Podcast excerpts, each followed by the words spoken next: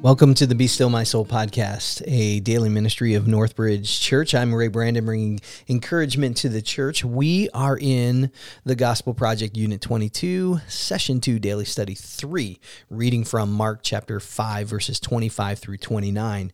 And this week we're continuing with looking at the Dig and Discover principles, the principles of Bible study that we are utilizing um, every week and every day. Every day as we study the Bible individually, every week as we gather together in small groups I know that this is uh, a time of year that it, it's getting nice out in Michigan. We have those cold, sunny days, those cold, cloudy days in April, but then we get those amazing, beautiful spring days. And sometimes that infusion of natural light and life and warmth in our lives leads to a diminishment of our souls in that we uh, fail to study God's word because we get busy and we get excited with all the other things um, that happen. It's amazing how I've seen men, grown men, set aside their Bibles for their softball mitt or their Bibles for their golf clubs during this time of year. Don't don't be about that. Let me encourage you to be in God's word. Um, the seasons come and go, and there's lots of things that God has created for us. He is a great God and a giver of all good gifts. And those seasonal changes and the warmth are a wonderful thing. We embrace those in Michigan, but we don't do that to the expense of the worship of God, whether that's on the weekends or in our daily life in our small group. And so we move through April and into May with our small groups. And I want to encourage you to continue to press and allow the word of God to be pressed into your life. There's somebody in your small group that needs you this week and needs the impact of God's word throughout the week in your life being spoken into them and to encourage them and vice versa. Um, this is this is part of being a part of a church family and um, in in not looking at church as something that we simply consume. So let's get to the principle today: traveling instructions. Traveling instructions. You think about this. Oftentimes, as you sit around a Bible study, you will hear somebody say, "Well, I think this means this to me," and what they're doing is they're going right from the Bible to their own life. Well, we actually have to take a journey. Um, we can't do that because we're actually going to get the Bible wrong if we do that. We're going to make mistakes if we do that. If we say, well, this is the principle of application, and I'm going right from the words of the, the scriptures right to my life, we are taking a shortcut that leads often to nowhere and to a poor, um, sometimes heretical, um, sometimes very self centered understanding of the Bible. What we have to do is take a journey. And so we need some traveling instructions. We have to go from where we are today um, where we are today, um, we have to look at God's word in the original context. There's no direct route from God's word to us today. So we have to start at God's word, go back to the original context, and understand the original context of the writing of Scripture, and then to us today. So it's a principle about relationship between context and application. So before we can apply the text, we must carefully observe it in its context.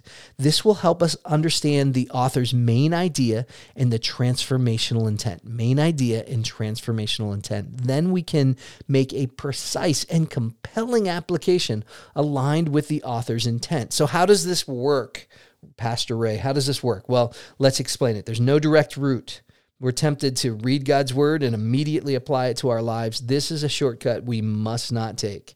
Again, this is the difference between reading scripture and when you read scripture, you're going to have certain impressions and you need to hold them um, till you can actually study that text. Um, maybe the meaning of the text is so very clear and plain, or you've been over it before um, that you understand it because of study. That that's fine, but we have to be careful that in reading that you don't do immediate interpretation without study.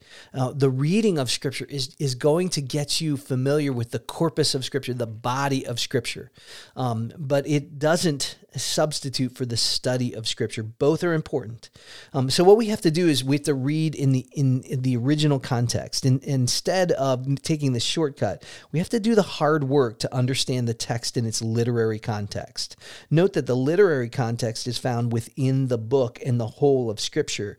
It includes information about God and history and politics and religion. It shapes how the author writes. So it's not like we have to have a degree, a PhD in ancient Near Eastern history to understand this. We need to understand the Bible. And again, that's where reading is so great because you're going to come into contact with concepts in Genesis that relate to John and vice versa. The key to understanding the right pieces of the literary context involves wrestling with questions like this What does the author say?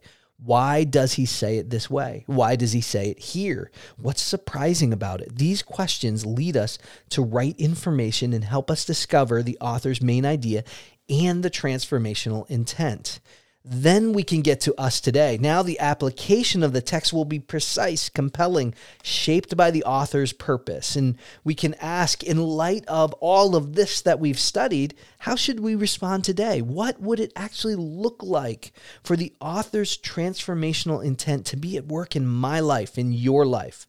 Uh, so, this is important. The study of God's Word is hard work, but you don't need a seminary education. You just need a little more time and, and you need some basic in, instruction and understanding. And that's what we do in our small groups. We're equipping you with these particular principles.